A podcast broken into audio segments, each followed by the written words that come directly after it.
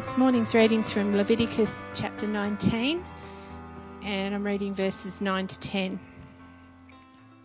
So, Leviticus 19.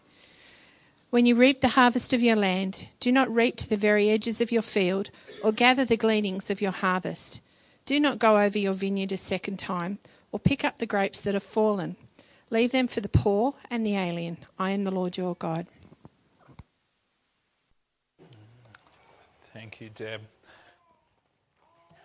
Now, once again, I'm going to encourage you to stand up now as we come uh, to our time of, of engaging with God's Word. So I encourage you to do that now. Be a leader, be the first. Thank you, Abraham. What I want us to do before we come to God's Word is engage our bodies so that we can engage our mind. And so we've been sitting for a bit, we've been doing a bunch of different things. And so I encourage you to stand. If you're going to take notes, get your, your notebook out or grab a piece of paper and a pen as we kind of intentionally focus on what God has to say and do for us this morning. So, encourage you to pray with me. If you would like to, just put your hands in a, a posture of receiving as we come to, to engage with what God would have for us from His Word this morning. Hmm. So, Father, I pray this morning that we would be filled with hunger that we would desire all that you have to teach us, to show us, to be for us this morning. I pray that all that you would have us receive this morning, we would grasp and, and claim and lay hold to. Father, whatever's not for, for us this morning, whatever's not what you want us to grab hold of this morning, whether that comes from my mouth, whether that comes from our own thoughts, or anything else this morning, I pray would just slip through our fingers. Let us only lay hold of what you would have for us this morning. And Father, I declare that we don't want to come in and go out without being changed by you today. Let us be transformed this morning by the hearing of your word. In Jesus' almighty name I pray. Amen. This morning, we're continuing our series that we began last week called Life Renovation.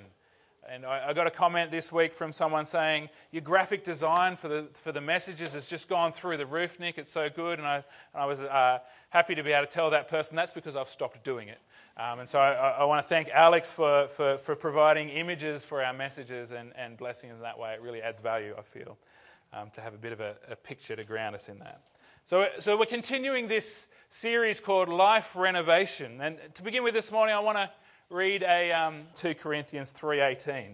Um, and so, because it's not going to be on the screen, I encourage you to find your Bibles this morning. So 2 Corinthians 3.18 is a verse that some of us may be familiar with. Uh, but I just want to read for us this morning as we think about uh, engaging with uh, renovation and transformation. So 2 Corinthians 3.18 says this, and we who with unveiled faces all reflect the Lord's glory are being transformed, or, or if we want to use the uh, imagery that we're using for this series, are being renovated. All are being transformed into his likeness with ever increasing glory, which comes from the Lord who is the Spirit. Uh, and so, what I want to encourage you with this morning is that the process of renovation, of transformation, of being changed is an ongoing process for those of us that follow Jesus. It's in fact something we're called to. We're not simply called just to sit and be the same. It's a, it's a cliche phrase, but the phrase that Jesus loves us just how we are, but he loves us too much to leave us just as we are. And so his desire is that we be transformed from, from glory to glory or ever increasing glory into the image of Jesus. And so we're, we're, we're grabbing some names and labels in this series. We, we talked last week about shifting from makeshift to meaningful, and, and we've got some other stuff to talk about during this series. But ultimately, this series is just four weeks of engaging in a tangible sense with partnering with God in being transformed from glory to glory into the image of Jesus Christ. And so last week I did talk about being uh, transformed, um, being renovated from being makeshift to being meaningful in our life, to living a life filled with meaning and purpose. And so if you weren't here last week, encourage you to, to grab the podcast or find it on Facebook and listen to that. and, and, and catch up with that one. But this week I want to talk about uh, shifting from being maxed out to having margin. Shifting from being maxed out to having margin. And so the question, we had a question last week, we've got another question to ponder this week as we, as we journey through the message this morning. The question this week is Are you maxed out or do you live with margin? If you think about your own life and your own time and energy and uh, uh, emotional energy, mental energy, your own finances, are you maxed out or do you live with margin? If we think about literally renovating a home or a home that's in need of renovation, uh, being maxed out is often the trigger to needing to renovate or to actually taking the plunge to renovate. Last week we talked about makeshift things in our home leading up to the point of renovation, and we can actually put up with makeshift for a fair while once we get used to it. The thing that's harder to put up with, the thing that's harder to endure, is when you've completely maxed out your home. You've got 15 children and you're living in a two bedroom house. That's, that's a bit harder to put up with than having to have the kettle in the, kitchen, in the laundry, like I talked about last week. Uh, when we've maxed out the capacity of our home to accommodate the family, that's the trigger when it's definitely time to either move house or renovate. Uh, this morning, when we're talking about our lives, though, we don't get to move out of our life.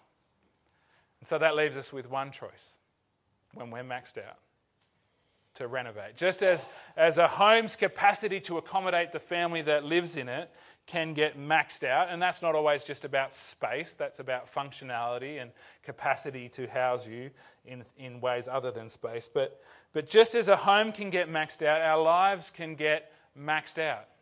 Our emotional energy can get maxed out. Our mental energy can get maxed out. We can max out our time. We can max out our finances and go beyond even. And so I want to encourage you this morning that if your life's maxed out, it's time to renovate. If our life is maxed out, we actually need to renovate or we will crumble. And I believe that maxed out has actually become the cultural norm. We receive cultural messages that, that drive us towards more and more and more and seeking more and more and more. We hear things like do more, be more, spend more, own more, fit more in, try harder to be better and more.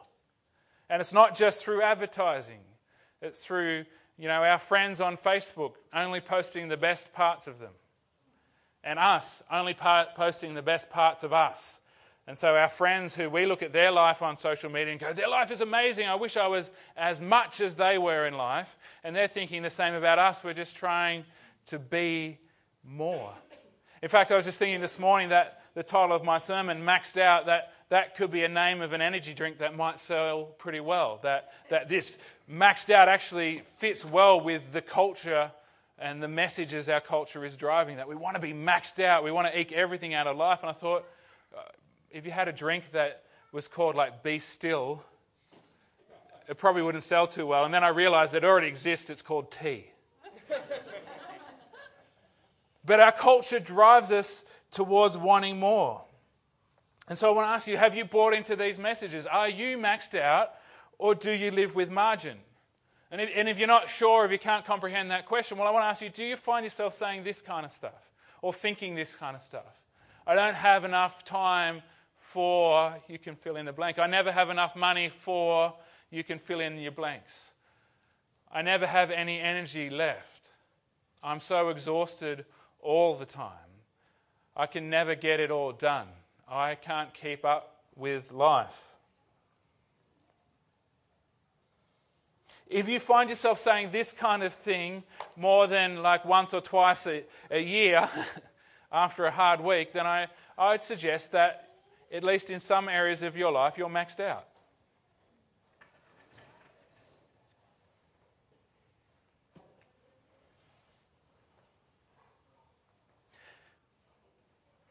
And seeking to max out our life, seeking to constantly press more and more into it, is actually driven by fear and anxiety.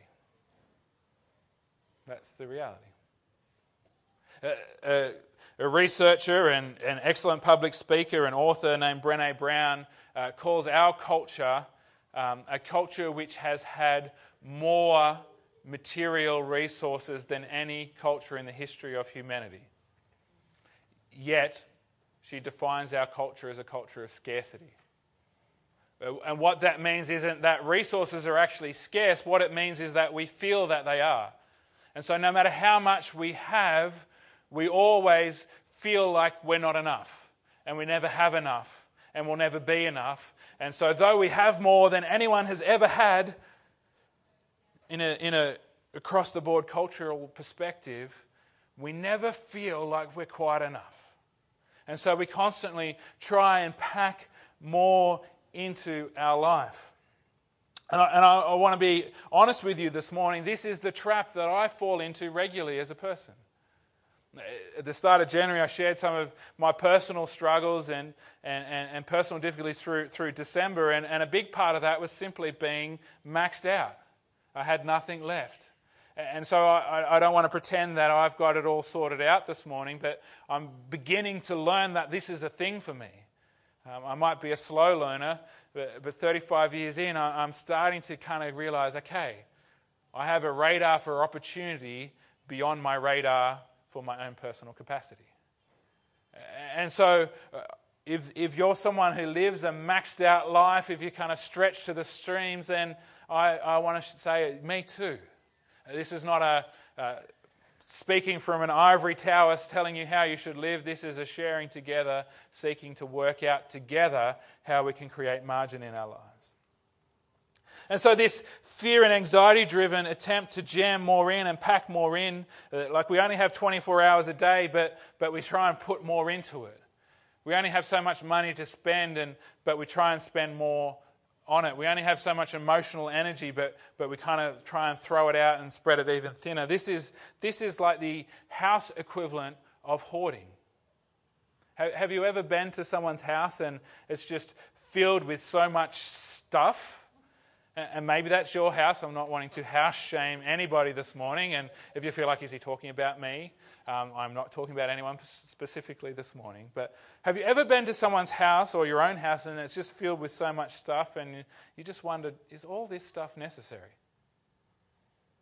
It's kind of getting in the way of moving around the house and, and living in the home and, and, and just kind of think, is all this stuff necessary or purposeful? Is there, a, is there a valuable reason for why it's here?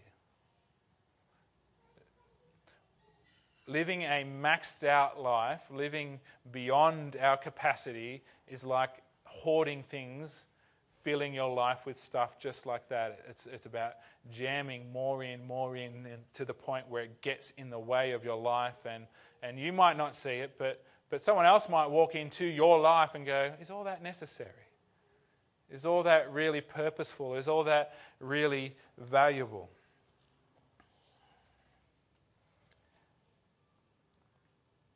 We all are at risk of falling into the trap of being life hoarders. Uh, and this is not a new problem, though I say our culture has become a culture of, of, of the norm being maxed out. It's not a new problem. In fact, thousands of years ago in the Psalms, uh, this kind of maxing out of our life was spoken about. In um, Psalm 20, uh, 127, verse 1 and 2 says this it says, Unless the Lord builds the house, its builders labor in vain. Unless the Lord watches over the city, the watchmen stand guard in vain. In vain you rise up early and stay out late, anxiously toiling for food to eat, for he grants his sleep to those he loves.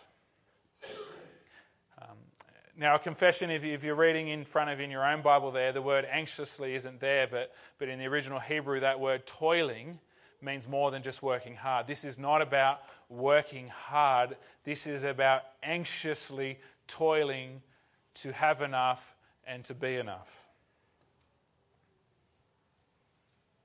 This is about toiling between, sorry, about toiling beyond what God is doing and calling you to do in your life.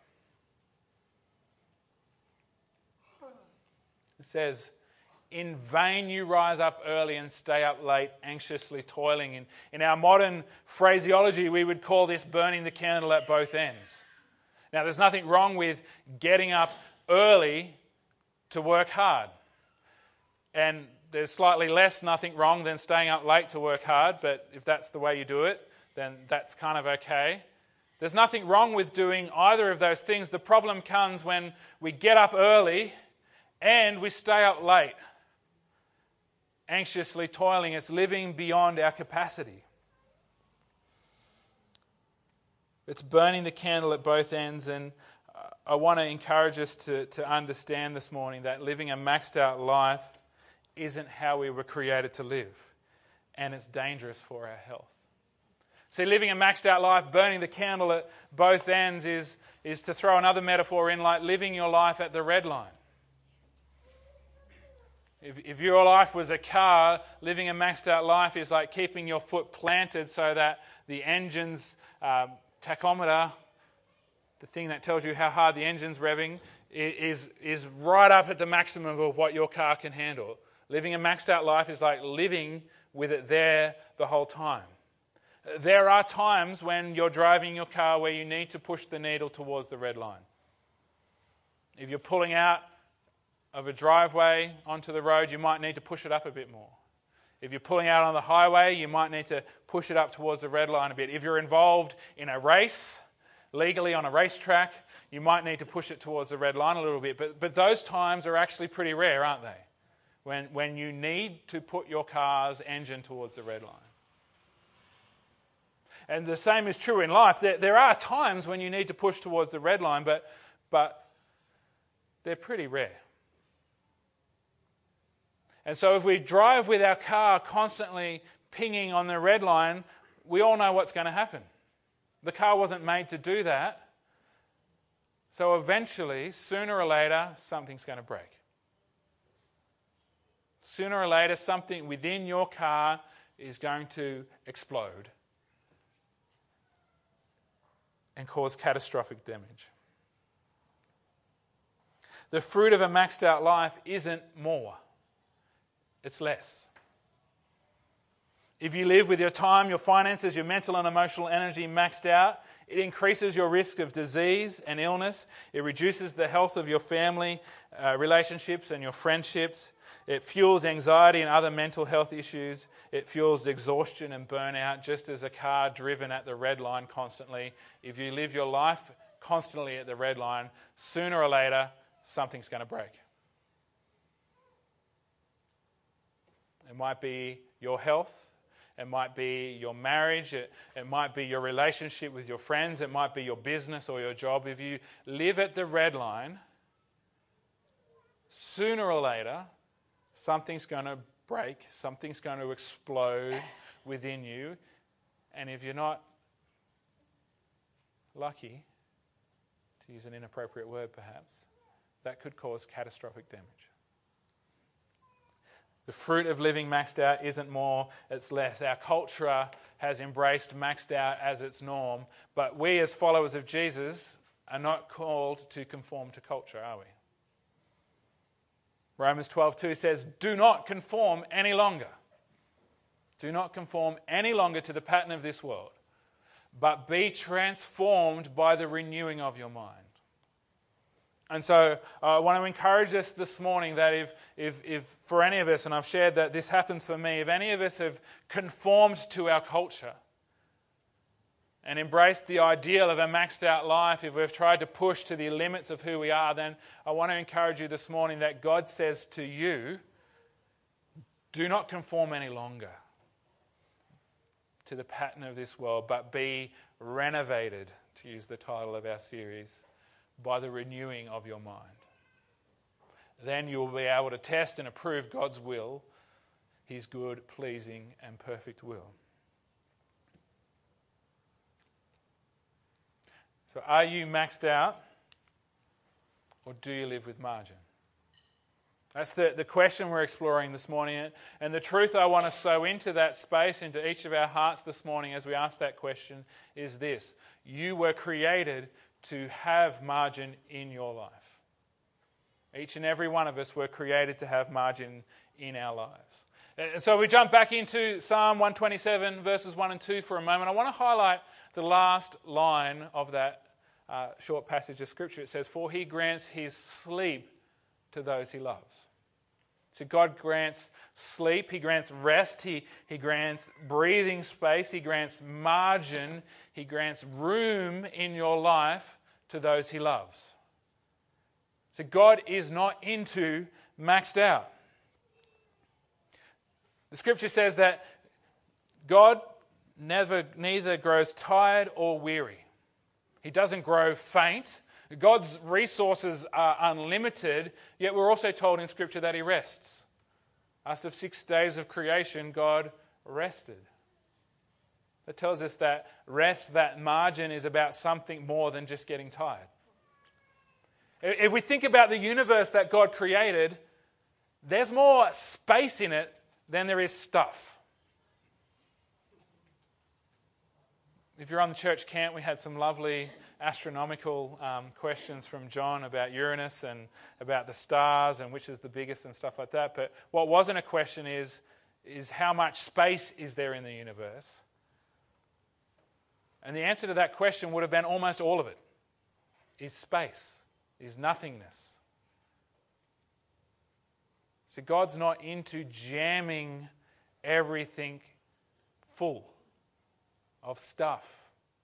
And we were created in his image. If God's not into maxed out, then we're called and created to not be into maxed out.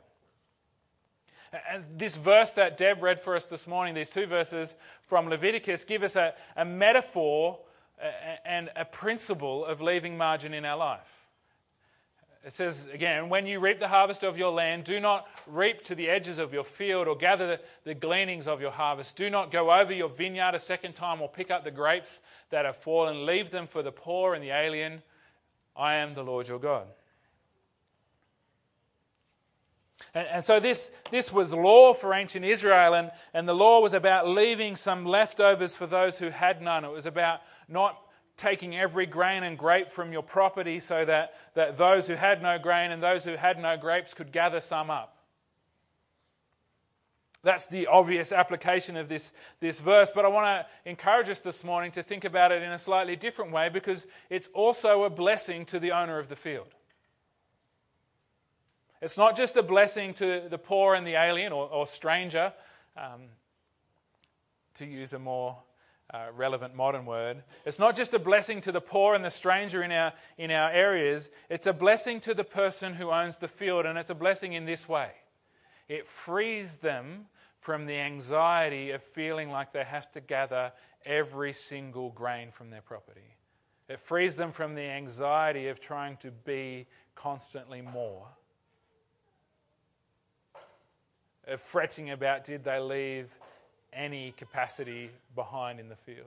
It, it frees the owner of the vineyard from feeling like, well, we've already been through the vineyard and collected as many grapes as we can, but we better go back another time and, and see if there's just any more to collect up. It's a blessing to those who have none, but it's also a blessing to those who own the field because it frees them from the anxiety of anxiously toiling to constantly have more and be more. It's not law for us. We don't live in ancient Israel, but I want to suggest to you this morning it's a sound principle. Not many of us, uh, Dacre um, and Ross and Di excluded, have, have um, farming land. And Rob and Renee, don't want to miss out any farmers, offend anyone this morning. Damien's got a pretty unreal vegetable patch, so we'll include him.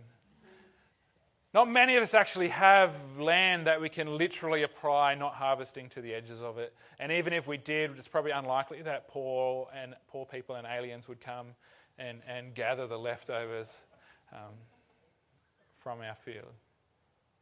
But we can embrace this principle as a principle for our life that, that we don't harvest to the edge of our life. That we don't try and glean every minute, every moment, every second for productivity that we don't try and, and go over our life a second time to make sure we didn't leave anything behind, a grape or a grain. We can embrace this scripture not as law for us about how we farm our land, but as a principle about leaving margin. And here's what I think it says to us it says that we are called to not harvest to the very edge of our time. It says that we're not called to harvest to the very edge of our finances. It says that we're called to not harvest to the very edge of our mental and emotional energy. It says that we're called to leave some margin in our life. And so, as followers of Jesus, we're called to be different. And this is the one of the ways that we are called to be different is that we don't max out, we leave margin.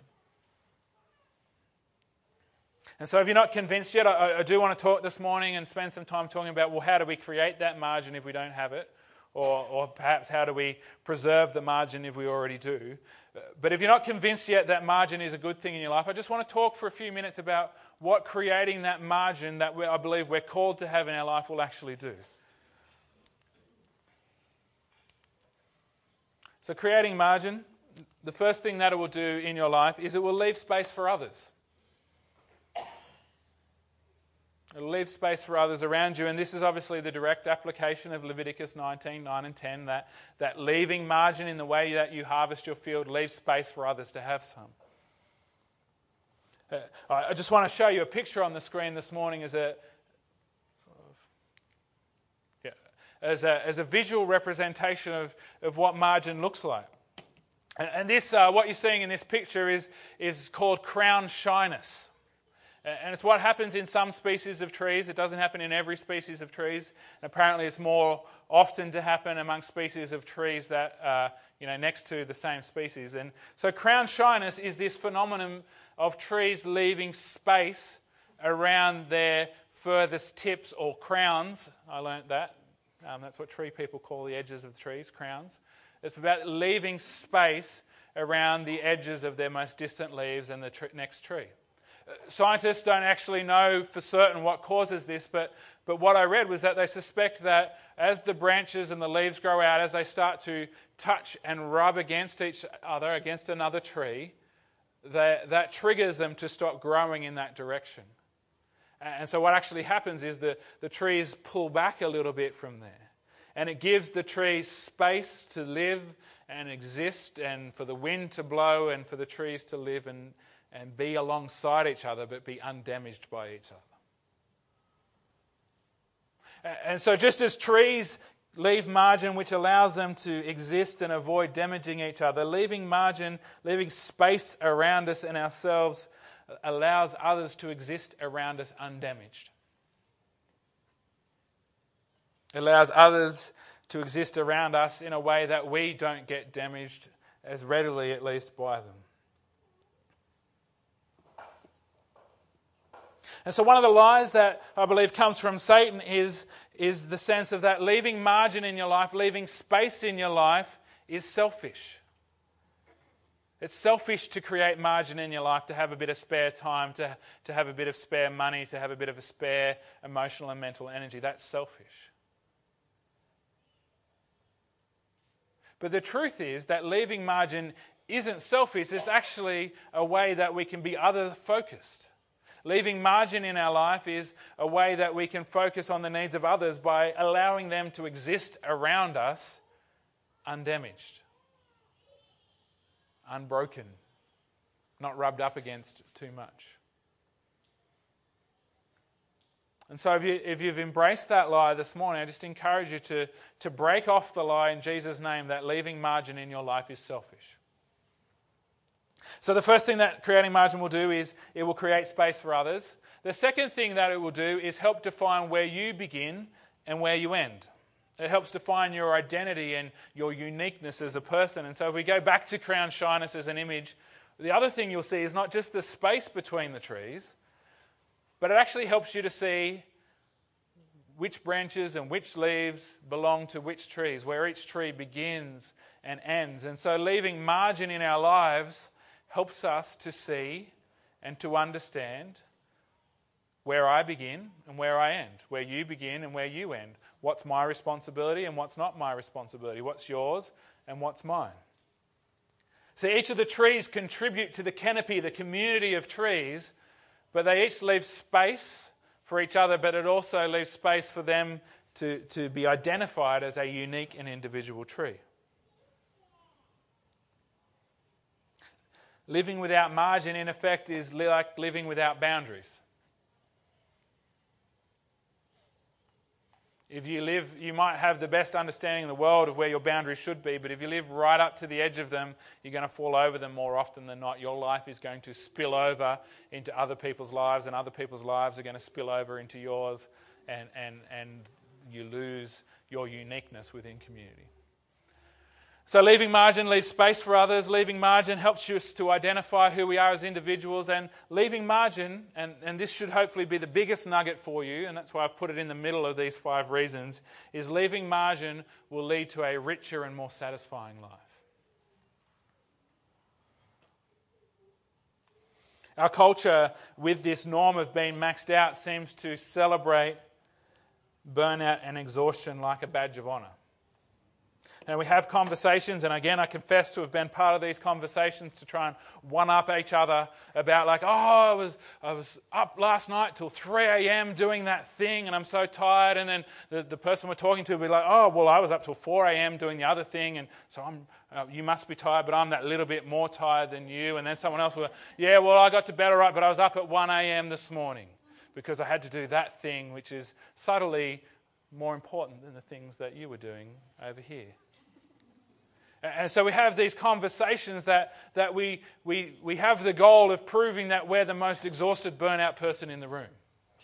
So that we get to go home with the trophy of, I am the most burnout, exhausted person in the room. Uh, this is part of our cultural celebration of being maxed out, but, but I want to suggest to you this morning that burnout is not a badge of honor.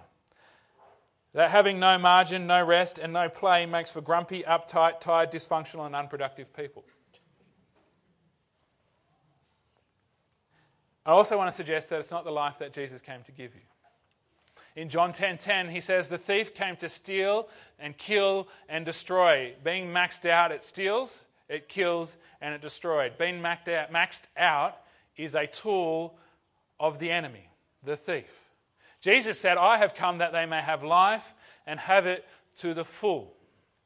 And sometimes there's a, a word that exists in the ancient Greek original text that one English word can't kind of embrace the, the whole meaning of. And so I actually want to read that last sentence to you this morning um, from the Amplified uh, version of the Bible. And if you're following through in your devotionals, you would have read this this morning in your 21 days of prayer and fasting.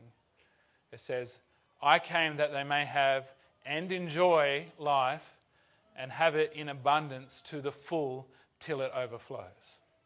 That's, that's, that's a fuller sense of what that word full means in the original ancient Greek that this text was written. Jesus came that you would have and enjoy life and have it in abundance to the full till it overflows. Jesus came that you would have a full life in the sense of a rich and enjoyable life, not a full life in the sense of it's full of stuff and things to do and being maxed out and overstretched. Jesus came that you would have and enjoy life and have it in abundance till it is full and overflows. And so the reality is that creating margin in your life might mean sacrificing some things. It might mean you actually have to change jobs that costs you a bit of your finances. It might mean that you have to let go of that house that's just stretching you beyond your ability to pay for it. It might mean that you need to say no to some stuff that you actually enjoy doing to create some space. Creating margin might mean that you sacrifice some stuff, but it will mean that you have a richer, more satisfying life. Uh, Andy Stanley is an uh, American pastor and preacher, says this. He, he uses the phrase creating breathing room instead of creating margin, but we'll forgive him. He says, creating breathing room may lower your standard of living. There's no bones about it. Creating margin may lower your standard of living in measurable terms, but it will increase your quality of life. So the cultural message is of more, more, more in measurable things that we can compete with one another with. How new is your car? How big is your house? How big is your bank balance or your income? So, creating breathing room may lower your standard of living but it will increase your quality of life. Creating margin will protect what is important in your life. Creating margin will make sure you don't miss out on what's important and it'll make sure that you enjoy it. If you've bought concert tickets at, and I can't believe how much concert tickets cost these days. Um, if you've bought sporting tickets, for those that don't do concerts, if you've bought sporting tickets to something, to the grand final in Melbourne, Michael, you're going to the AFL uh, in Melbourne, you've bought tickets, it's cost you a fortune. What do you do on the day it's time to arrive? If it's going to take you an hour to get to the stadium or to the concert venue, do you leave 55 minutes before the start time? Some, some of us do. But what should you do to make sure you don't miss out on your investment? If it's going to take you an hour, you leave 90 minutes before. If it's going to take you six hours to get to Melbourne for the game, well, then you're going to leave the day before. You're not going to drive there that morning. You create margin in your time around arriving at the venue of what you've invested in to see this thing so that you don't miss out and that when you get there, you're not filled with anxiety about getting there, so much so that you miss the enjoyment of what you're there for. Another way of looking at it is if you've bought the world's most expensive vase, you're not going to put it right on the edge of the shelf where a two year old running past and the vibrations is going to see it crash the floor. You're going to push it back a little bit. You're going to leave some margin between your valuable vase and tragedy. And so, creating margin in our life has the same effect. It, it protects with a buffer zone what's important to us, it protects with a buffer zone what's important to us. And so you probably, hopefully, can think of things that are important to you, like your, your relationships, and if you're married, your marriage, your, your children, um, your, your family, having food to eat, uh, having a house to live in. Those things are important.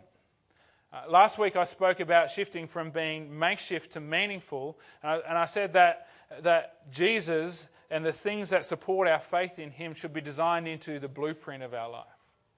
Uh, but I want to suggest this week that it's not just about designing Jesus into the blueprint of your life, it's actually about creating margin around those things that support your faith in Him.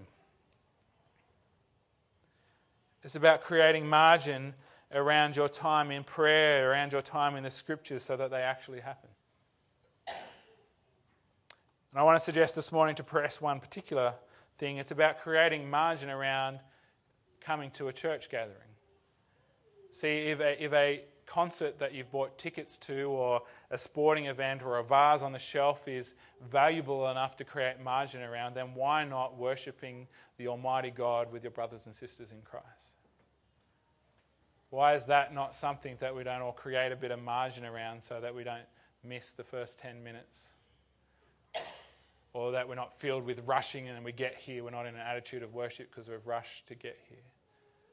I want to encourage us actually that, that if we created margin around uh, coming to a gathering of the church to worship God, then it wouldn't just transform our own ability to engage and enjoy our time with God, it would transform our whole church. Just by aiming to arrive at 9:45 instead of 10, which ends up being 10:15. But it's not just about church gatherings, it's, it's about every aspect of your life. What's important to you needs margin around it to protect it. And finally, creating margin will leave capacity in reserve for seasons that you need extra. Like I said, there are times when you need to push your car to the red line. There are times where you need that extra bit of effort. There are times where you need that little bit of extra money. There are times when you need uh, to spend just a, a few extra hours on something. I've got a little Mazda 3, and, and 90% of its life, it, it doesn't go outside of Yass where the speed limit's 50 kilometres an hour. So 90% of the time, all I would need is a car that can do 50 kilometres an hour. One of those little smart car things. But there are times where I need to drive to Canberra or to Sydney or to Melbourne. Uh, and to do that, I need a car that can go 110 kilometres an hour. And so if I only had the 50 kilometre an hour car, I wouldn't have the margin for times that I need extra. And so, creating margin in your life leaves space for those times where you need to push a little bit harder. So, creating margin does these things. It leaves space for others. It helps to define who you are as a person and your identity. It, it, helps you to lead a richer and more satisfying life. It protects what's important in your life, and it leaves capacity and reserve for seasons that you need extra. That's all very well and good, but, but how do we create more margin? That's, that's the question. It's great to talk about how we should have it, uh, what it can do, but, but the question really is how do we create more margin? And, and like last week throughout this series, I, I want to now give you um, some bits of paper that you can do whatever you want to do with, but I encourage you to take them away. And because this, this process of creating margin in your life is more than something you can do in the last five minutes this morning. It's, it takes more reflection. And so, what I want to do is, is give you some tools to take away to reflect upon this morning. Some of us will be quick thinkers and, and, and um, engaged with the Holy Spirit. And as I talk through how we create margin, you'll be there by the end of the five minutes. But some of you will need to take away and process. So, uh, uh, I, I want to suggest before we get to what's on your sheet is that, that the process of creating margin in your life actually begins with believing the truth that you were created to have margin in your life. See, no matter, no matter what practical tools I give you, you're never going to have margin in your life unless you believe that first, that you were created to have margin in your life.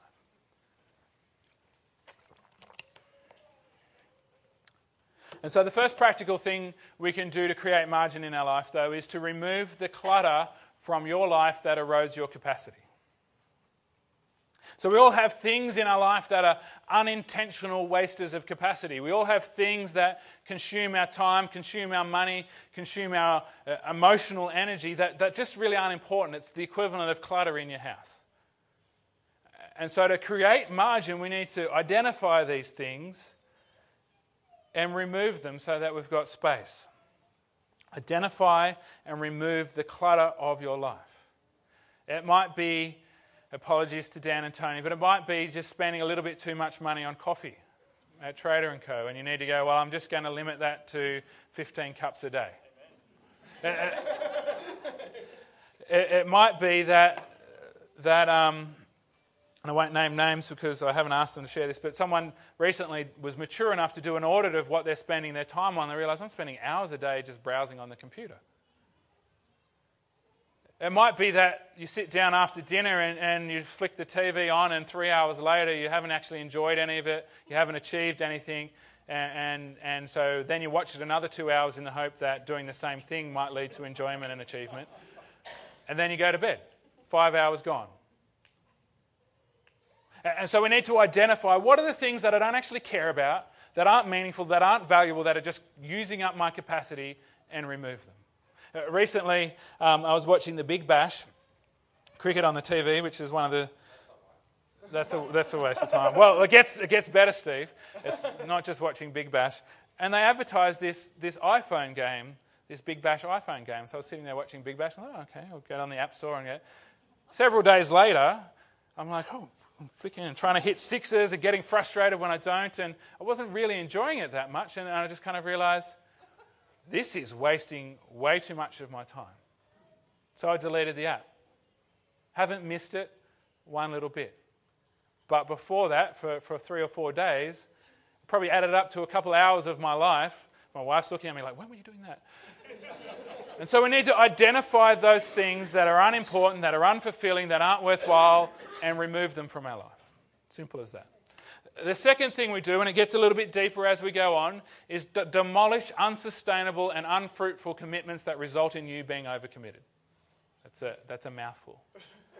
So, just as in a renovation, you want to clear out all the clutter, in a renovation, there's also a time to demolish things. Um, Christy and I enjoy watching this um, um, Fixer Upper show. Um, it's got this couple on it. It's the, the wife is the designer and the husband's like the handyman, builder, and that. And his most exciting part of it is demo day. And he gets excited, he gets his hammer out, and they just go in there and smash things up um, that they don't need anymore. And so, in our life renovation, there comes a time to actually demolish things. As a church and and, and as people in general, we're really good at adding things, but we're not great at demolishing things from life. And so, so to have more margin in our life, we actually need to identify those commitments that we have that are the, the getting up early, staying out late, anxiously toiling kind of things. The kind of things that are that are not what God is calling us into. They're not what God is doing in our life. They're, they're the things we're stretching beyond what we're meant to be doing. So it might be that your job is actually something beyond your capacity. Now, I'm not saying everyone should go out and quit, their, quit your jobs, but we, we need to, to think about our jobs. It might be that you're renting or trying to buy a house that's just simply too expensive for you to afford. It might be that you're spending time in relationships um, with people that are not sowing into your life and they're not people that you have a responsibility to, and, and they don't, there's no real reason, but they just continue to suck the emotional and mental energy out of your life. Uh, there might be other things for you. there's stuff in our life that we buy into, that we commit to, that there comes a season that maybe it was meaningful, important once, but now it's an area where we're just toiling anxiously beyond what we're able to do. And so the solution is to identify those things and begin to demolish them in a Christ like way. If we need to change jobs to create margin, then I encourage you don't go in there and start flipping tables and saying, I'm out of here. if your home is beyond your capacity to pay for, don't just stop paying rent. if there's relational commitments that you need to end that commitment, then do it lovingly and graciously and explain. You don't have to justify, but explain that you're, you're taking a step away from that. An example of this in my own life, and it, and it, connects with part of the reason why I was just maxed out or over maxed out in December, is, is, is an important commitment I made a few years ago to lead um, our Yass Community Carols team in this local area. Um, and, and so that's a commitment I've fulfilled for three years, and actually it was probably midway through 2017 I was like, I'm done with this. This is, this is anxiously toiling beyond what God's calling me to do in this season. Um, and it was something I felt like God called me to do originally. And so demolishing that commitment lovingly, though, meant seeing that through to the end of the cycle, finishing the year, and then saying, and handing that back for the next year. And in the, the wake of that, there's other things that I can take up that are, are more what God is calling me to do. But but I encourage you, if you want to create margin in your life, you actually have to be prepared to pick up a sledgehammer in a loving way to demolish some unsustainable and unfruitful commitments that result in you being maxed out and overcommitted. And finally, the final practical thing you can do to create margin in your life is to make a plan to intentionally build capacities in areas that you need to grow. So, just as in a, in a house renovation, there's times where you've cleared out all the clutter, you've demolished all the unnecessary structure, but you still need extra space. You might need to extend the kitchen, you might need a, a new bedroom, or, or if you're that family that has 15 children and two bedrooms, you might need 13 new bedrooms. There's times in life where we've cleared the clutter, we've demolished unfruitful commitments, and God is calling us into something. It's not a thing we shouldn't do, it's something we're passionate about, and, and God's calling us into it, but we just don't have the capacity for it. And so we need to make a plan for how we're going to intentionally grow our capacity. And the thing is that capacity is not built by running at the red line. You don't build capacity by trying to run at things flat out. You need to be intentionally about it. You need to seek out equipping. You need to train. And so, an example of this in my own life is being maxed out towards the end of the last year and, and starting to see some of the warning signs of burnout, which is something I've experienced before, um, and, and connecting that with some uh, uh, a pastor in Canada stuff that I was reading. He had a course coming up that was called High Impact Leader. Um, and so just some of the, the, the, topics the course covered, I thought that's going to be you know, an intentional capacity builder for me and some of the shifts that I need to make um, just because of who I am, but also the next season that we're coming into as a church to equip me to lead the church going forward. And, and so thank you to our diaconate um, who responded and, and, and paid, wasn't a huge amount of money, but paid for that course um, for me to be able to do that. And so that is something that I'm, I'm part way through, and that's really been helping me to create margin. It's not been about stripping away clutter, it's not been about ending commitments, it's been about building my capacity so that I've got more capacity to do that which God has called me to do. And so, how do we create margin? We create it by removing the clutter, the things that don't matter that erode our capacity. We create it by being prepared to pick up a sledgehammer and demolish commitments that are unfruitful or unsustainable or not meaningful. And we build capacity by making an intentional plan to grow.